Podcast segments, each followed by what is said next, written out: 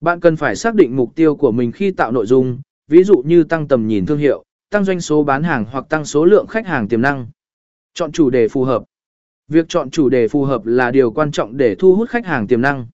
Chủ đề nên phù hợp với lĩnh vực kinh doanh của doanh nghiệp, giúp đáp ứng nhu cầu của khách hàng và mang lại giá trị cho người đọc.